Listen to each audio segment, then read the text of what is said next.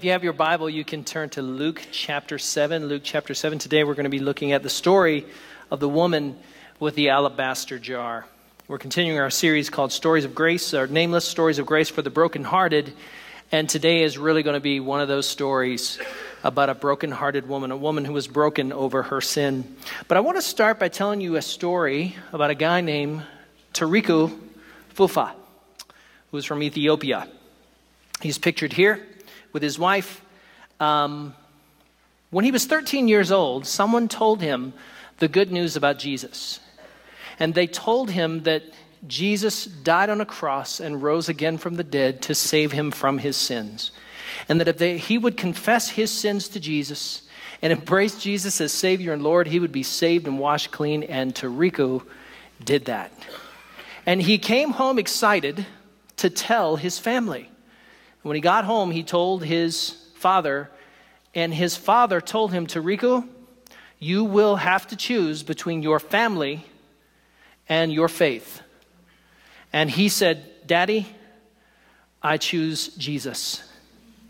His dad then beat him in front of the other kids and cut his face, the scars of which he still has to this day.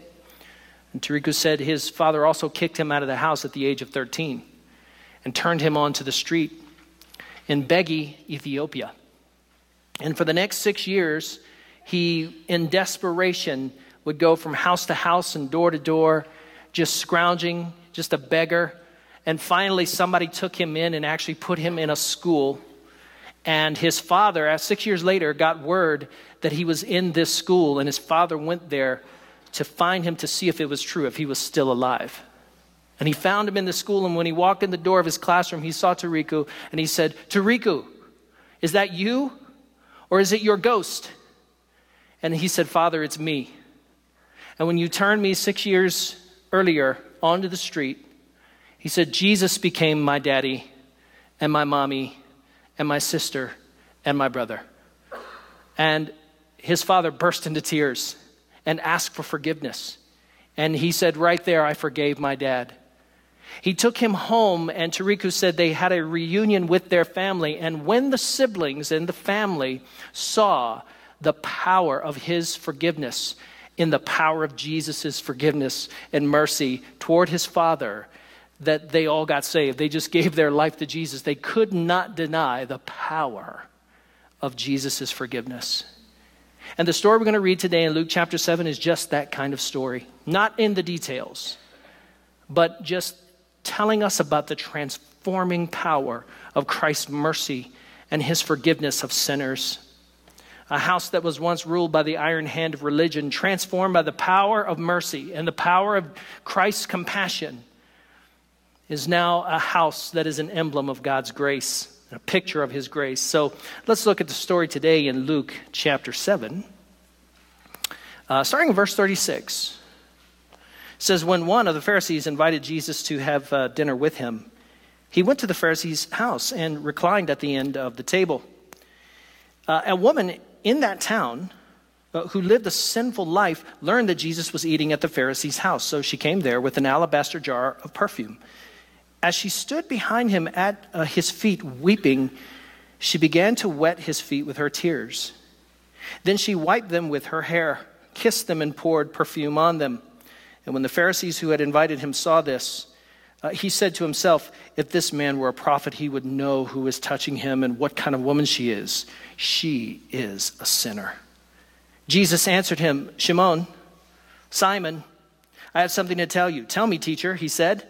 Two people owed money to a certain money lender, and one owed him 500 denarii and the other 50.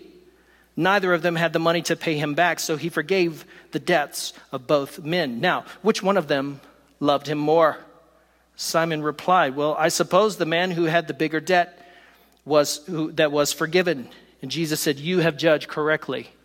You have judged correctly. Good job. Today we're going to look at some of the principles in this story, some, make some observations from the story to help us to see the transforming power of Jesus' forgiveness for the sinner.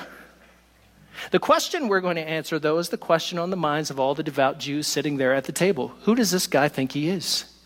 Who is this who forgives sins? We're going to learn that today. The first observation we make from the story is that Jesus accepted the Pharisees' dinner invitation, sharing fellowship with him. I, this may seem like a dull moment, but honestly, folks, dining in the ancient world was not, they, these were not casual dinners. This was one of the way in which you accepted a, an offer of friendship, an overture of kindness or friendship from someone in your town. It was a way of saying, I accept you. Or it was a way of initiating a relational a connection with the person to say, hey, I want to explore the possibility that we might be uh, in league with one another. So Jesus has accepted the invitation to be in the Pharisees' house. Now, normally, when we think of Jesus and the scribes and the Pharisees, we think of sparks flying, don't we? We really do, because if you read Matthew's gospel, there's not a single positive story in Matthew's gospel about Jesus and the Pharisees. There's nothing but an escalating tension between them. But in Luke's gospel, Luke often depicts Jesus as going to their homes and sitting and having dinner table fellowship with them. And so the dinner was likely a Sabbath banquet. After the Sabbath, once it was allowed for them to work, they would have this big sprawling banquet, and the dinner likely took place in the yard. Now, some of you, if you're brave, in the rain during Memorial Weekend, you will have your dinner in the yard. You will at least grill outside, right? Well, the yard for them was the central courtyard of the house. The house was kind of U shaped, and their yard was in the center, and that's where they had their banquets. And their tables were also U shaped and they were low to the ground. They didn't have chairs, they reclined on large cushions which sat on rugs, very Middle Eastern, as you might imagine. And so, so this is an open air dinner. And the locals, it was just understood, it was a custom that the local villagers could come and come to the gate of the home, which was right in the front, and look into the courtyard and eavesdrop on the debates between the rabbis. So after Sabbath, they would go home and have this banquet and sit. And if there was a visiting rabbi or a visiting teacher, he would come also. And they would sit there and they would debate matters of Torah together. Sometimes friendly, sometimes not, sometimes heated. And so, uh, so the people would listen in on this. Now, uh, Jesus is perfectly comfortable hobnobbing with the well connected and the wealthy, and that's what this Pharisee is. He doesn't care who it is. He will tell the gospel of God's grace and his love and mercy to anyone who will listen. A second observation that we take from the text is that the woman was a notorious sinner who broke a social rule. She breaks a lot of rules. But she is known in the town. We don't know what sin she's known for. We can guess what sin she's known for. She could be the daughter of a prominent uh, camel tradesman. If she's the daughter of a prominent camel trader, then she's automatically a sinner because a camel is what? Not kosher, not clean. In the Old Testament, it's the largest, nastiest, unclean animal uh, in the entire book. And so, if she's part of this family and part of this business, then she would surely be a sinner. Or she could be a tax collector or the wife of a tax collector, but it says that she was the sinner, not her husband. It, it, uh, she also could be a leather worker or a tanner, but those, those women were few and far between. Women typically didn't run uh, trade shops, though it was not unheard of, but most likely she is a prostitute. She is either a single prostitute or she runs a brothel out of her house. We don't know which one. But most scholars do agree that this is probably in reference to uh, prostitution. So her sins are many and they are great. And she has brought an alabaster jar. These alabaster jars have been found by archaeologists by the thousands buried in the sand. And they're these beautiful, sort of ornate stone, soft stone jars that are bluish green and they're tall. And usually they would fill them with something like spikenard or something really expensive. What it's filled with would probably cost her a year's wages. So she has money. She is a woman of means. And then they would seal the top of it for special occasions. So she would literally have to bring it into the dinner and break it onto Jesus' feet. And so uh, I want you to know that this culture was different than ours. You and I live in, in a a culture where we get to enjoy all kinds of, of technology, modern technologies, but this was a pre deodorant society. I have, I have two junior hires, and I have two pre deodorant people right now living in my home. You know what it's like. But they would use perfumes and natural oils to cover the stench or the smell just of hot, sweaty living in the ancient world. She found Jesus reclining at this U shaped table. He probably has his back to her. And when she walks up behind him, we don't know at what point she's become convicted of her sin. We don't know that. It could have been in an open air sermon just out on a hillside or in the street or wherever Jesus was preaching out in public. It likely was not in a synagogue because she wasn't allowed into the synagogue. They wouldn't allow her there. She's a sinful woman. She's broken the law. She's perverted. She helps, she allows other men to enter this lifestyle. This is really frowned upon. And so she likely is not allowed to come to church. She, it is frowned upon for her to even come into the synagogue. She would defile that synagogue ritually. She likely has not gone to someone's home either, to just like Peter's house or somebody's home where she's uh, gone to hear Jesus and just sort of set in someone else's open courtyard to listen to him talk about God's love and mercy and grace for sinners. But somewhere, somehow, she has heard about Jesus. The stories about Jesus have filled her ears. And now something, the Holy Spirit is drawing her and compelling her to come to Christ. And maybe, maybe she stands outside of the courtyard and stands there with all the other villagers listening to Jesus give the Pharisees and the scribes just lessons on God's grace. But somehow she is cut to the heart for her sin.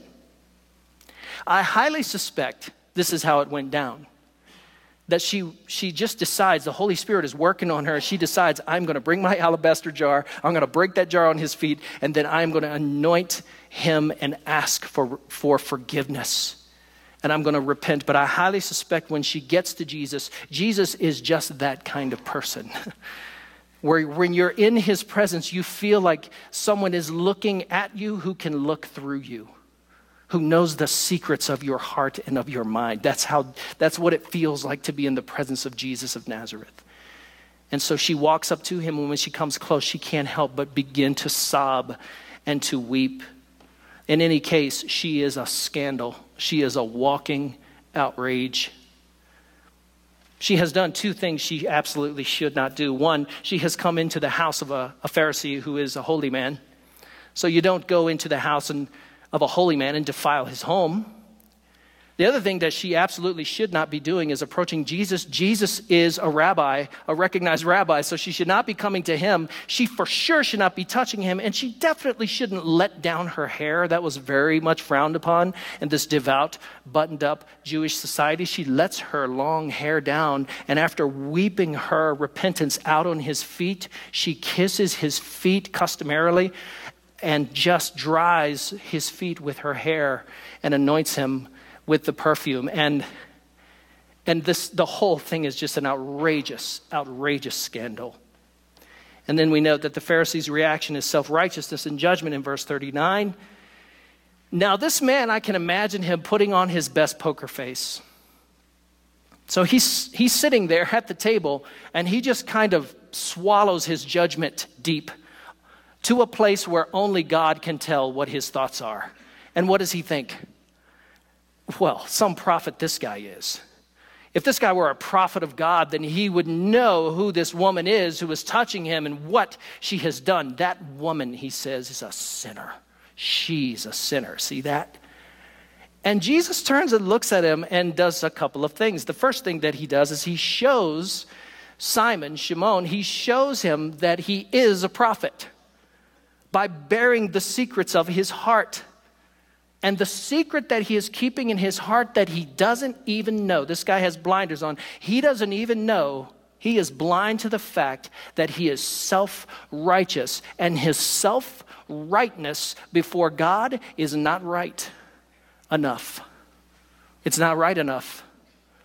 I learned the lesson of self righteousness a few years back. I told some of you this story before, but I'll tell you again. A few years back, when I lived in Post Falls, uh, I had the opportunity uh, to take a driving course on a Monday night.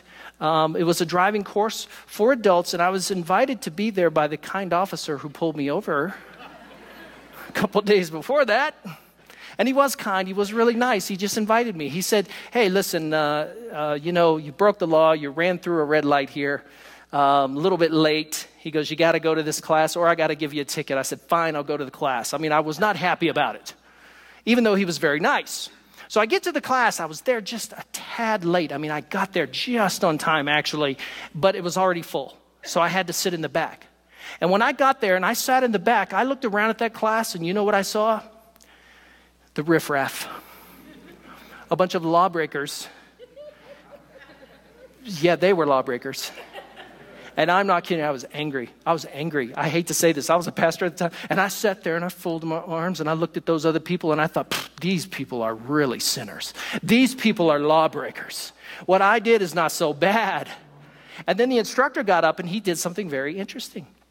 He said, uh, Okay, now I want, before we start the class, I want everyone in this room to say what you did, tell us what got you in here, and then tell us if you think you deserve to be here or not. And I couldn't wait. When, when he got to me, I was going to tell him, I don't, I, I don't deserve to be here like these other people. And, but one by one, every sinner in that class confessed their sins and said, Yes, I deserve to be here. And that was like a wrecking ball to my hardened heart. And when they got to me, I was like in tears. I was like, Yes, I, I ran through a red and I'm sorry. I, you know, like I was just so broken over my sin. And that night, I joined the fellowship of the Post Falls traffic violators. but I learned something very important about self righteousness. It's it, self righteousness has a tendency to point its finger at others and completely be blind to the fact that you and I have broken the law too. And the Pharisee has the wrong standard of measurement. He thinks he's the standard. He thinks that his relative righteousness is the standard, but he doesn't understand, according to Romans 3. He didn't have that passage back then, but I wish he had, because if he had, he would know that God is the standard. God is the standard. And while the uppity Pharisee sits there and looks down his self righteous nose at everybody else, Jesus is reading his very inner thoughts. Fourth observation Jesus answers the challenge with a very interesting story. Jesus' parable is the answer to his inner challenge. In his thoughts, deep in his soul, only God could know this. What he is thinking, Jesus not only tells him by way of parable, by way of a story, this is what you're thinking, but then shows him that Jesus, more than a prophet, has the authority to forgive a person's sins, to bypass the temple sacrificial cult to bypass that entire system in Torah and to unilaterally, directly forgive a person's sins. And so the parable is an answer to his inner objection to Jesus. And he says, Two men owed a lender two great sums of money. One man, he says, owed the money lender 500 denarii. That is nearly five years' wages. He says the other person owed the master or the money lender 50 denarii, which is just about a year's wages. Here's what you need to know about both of those sums neither one of them are payable, neither sum is payable. What Jesus is trying to say by way of parable and analogy is neither one of you are righteous before God. Now, she may seem more unrighteous compared to you, but compared to God, you are just as bad. You are just as lost in your sin. And Jesus has taught him masterfully. Jesus has brought him to a conclusion that he cannot escape. It is an inescapable conclusion. Jesus says, How do you see it? Which one loved the money lender more? And he said, Well, obviously, the one that loved more was the one whose debt was forgiven more. Have you ever had to learn a lesson? And the only way God could teach you that lesson was for to hear it come out of your very mouth? I mean, to hear God lead you to a point where there was no other conclusion, inexorably, I have been led to the conclusion that this is the truth that happened to me as a church planter. I was a young guy, much younger than I am today. I was about 30 years old, and I was just a ball of fire. I was just a nuclear energy plant. I was going to change the world for Jesus. And I decided to launch out and plant this church in a little rural town, Post Falls, Idaho. At the time, we only had about 20,000 people. And I just decided, man, I am, I am going to build a big church. and I'm going to fill that church with sinners and people who, who want God and want God's mercy. And I just had this big, hairy, audacious goal and this dream and this vision. And after three and a half years of working on it, I'm telling you, it just circled the drain. I not, no, no matter how much I prayed, and I don't think I've ever prayed harder. Maybe today I'm praying more, but I don't think I've ever prayed harder. I don't, I don't think I've ever worked harder. I don't ever think that I have just been more creative in terms of just being resourceful in ministry than I was during that church plant. And the failure of that church plant brought me inexorably, inescapably to the conclusion that everything that I thought was on me is not actually on me, it's on God. And God is sovereign.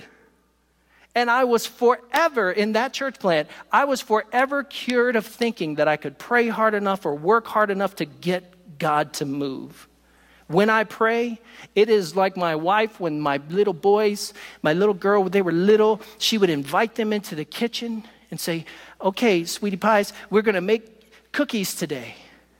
And then, like an hour later, the kitchen is 10 times as messy and the cookies are not edible just barely edible, but I eat them anyway because I love cookies.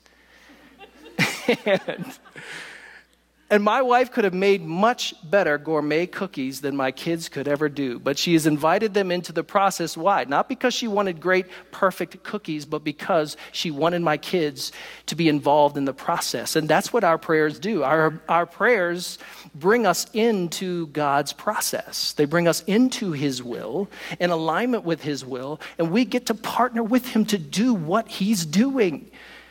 But until I had that experience and I was able to pray that for my heart and my mind and say, God, this isn't on me, this is on you. And I thank you for letting me partner with this. Until I could pray that, my theology, I wasn't really convinced of it. And this man, Jesus has given him now a theology he can't argue with. He has been led to his own conclusion, and that's the best way to learn. fifthly, Jesus contrasts their reception of him. Verse 44 through 47, it says this, it says, Then he turned toward the woman and he said to Simon, Do you see this woman? I came into your house and you did not give me any water for my feet, but she has wet my feet with her tears and wiped them with her hair. You didn't give me the customary kiss, greeting, but this woman from the time I entered has not stopped kissing my feet. You did not put oil on my head to anoint me, but she has put perfume on my feet. Therefore, I tell you, her many sins have been forgiven as, as her great love has shown. But whoever has forgiven, been forgiven of little loves little. Jesus is not saying you've done little, you've sinned little. He's saying you think you have. And so long as you think that you haven't transgressed, so long as you s- sit there with your smarmy attitude thinking that I don't have very much to be forgiven of, you won't experience the power and the grace and the love of God. You can't experience it. But because of her great debt in sin, she does experience it.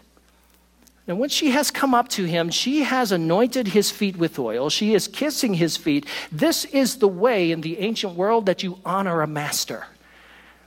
And Simon doesn't think Jesus is the master.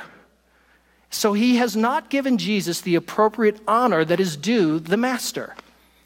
And so the story is really itself a parable, a story about how you and I receive Jesus with honor. We honor him for who he is. How do you honor Jesus? We do not honor Jesus when we fold our arms and say, I don't have very much to be forgiven of. We honor Jesus when we weep our repentance onto his feet, when we bow before him and weep over our sin. And then, sixthly, Jesus forgives her sin and charges her with living in restoration with God. Now, this is important because he says, Daughter, your sins are forgiven you. He says, You're forgiven. Notice what he says here go in shalom, go in peace. What happens when you and I come to the table and we partake, we commune with God, we partake his flesh? We believe in his crushed body and, and we believe in his shed blood on our behalf, what happens when we come to his table is you and I receive forgiveness, which means release from the debt of sin. It means release from the punishment and the power of sin. That's what happens when you and I come. We get forgiveness. But then notice what he says to her don't just get forgiveness, live reconciled to God. That's what peace means. Peace with God just means a reconciled relationship. Go in peace. Go in this forgiveness. Live in this forgiveness. And the natural reaction of Simon's pious guess is who does this man think he is? Going around Jerusalem or going around Judea or, Judea or Bethany or Galilee telling sinners you're forgiven when there's been no sacrifice that is transacted for them? Who does this man think he is? This man thinks that he is God incarnate, and when he offers forgiveness, you really experience the power of his forgiveness. That's who he thinks he is. So here are the takeaways today Christ has come. First one I see is that Christ has come not just for the healthy and the churched, He's come for the unchurched. Christ has come for the people you think are the, are the most off limits folks you can think of. Christ loves the person that you have a hard time loving, and He loves them profoundly. He loves them profoundly. And He does not just love the sinner, He loves the guy sitting in church. You know where God is? God is in church. You know where God is? God is in your Bible study. God is with you when you gather in His name. The Bible tells us that in Matthew 18. You know where else He is? Oh, He's waiting for sinners to come home. He's waiting for the repentant to come home in weeping over their sin. He's with them too. And He loves the person you think is unlovable. Second takeaway is like the woman, we must honor Christ by receiving Him for who He is. We honor him by telling him, Yes, you do have the power to forgive me of my sin. I receive it. I receive it from you, enthusiastically receiving the forgiveness that he offers. And like the woman, we must be willing to, willing to repent of and weep over our sin. I don't know about you, but when I really see my sin for what it is, I can't be casual about it. I can't be flippant. I can't just say, God, well, forgive me for that. I'm sorry. It's kind of just sweep that under the rug. I don't want God to sweep it under the rug, man. When I see it for what it is, I want God to confront me with it, to confront me with the darkness of it, to confront me with just how much it separates me from the fellowship of the Holy Spirit. I want to see it for what it is, and so I become convicted, like her, over my sin and the true darkness of it. And I do not measure myself against anyone else. I, you and I have to refuse to measure ourselves against anyone else or make ourselves the measurement or the standard. And then, like the woman, we must go in a reconciled relationship with God, living in a reconciled relationship with the Most High God. Would you pray with me? I'm going to invite the ushers to come up and prepare to hand out communion today. You're here this morning and you, you may feel a little bit more like the woman, the nameless woman, whose name really is peace with God, reconciled with God. And you feel like you're a sinner. And you feel far from God and you, you don't know how to get to Jesus. Would, would you right now confess the truth about yourself? God, we confess all that we are to you. We know that we are without you and that if we died right now, we would be headed for a Christless eternity. God, we are sinners separated from your holiness. But we also confess that Jesus of Nazareth lived a sinless life, gave his life on the cross as the Lamb of God, and resurrected from the dead three days later to purchase our salvation for us. And we receive your forgiveness now. If you're here this morning, and honestly, you feel more like Simon. You feel more like Simon, and you have a tendency to look down on the people who aren't as religious as you. Just confess the sin of religion. God, we confess the sin of being religious. We confess the sin of thinking that we are the standard. We are not. Your holiness is. And we all fall short of the glory of God. And so, God, would you come and cleanse us all, reprobate and religious alike? All who are in need of you, desperate for you and your forgiveness. In Jesus' name, amen.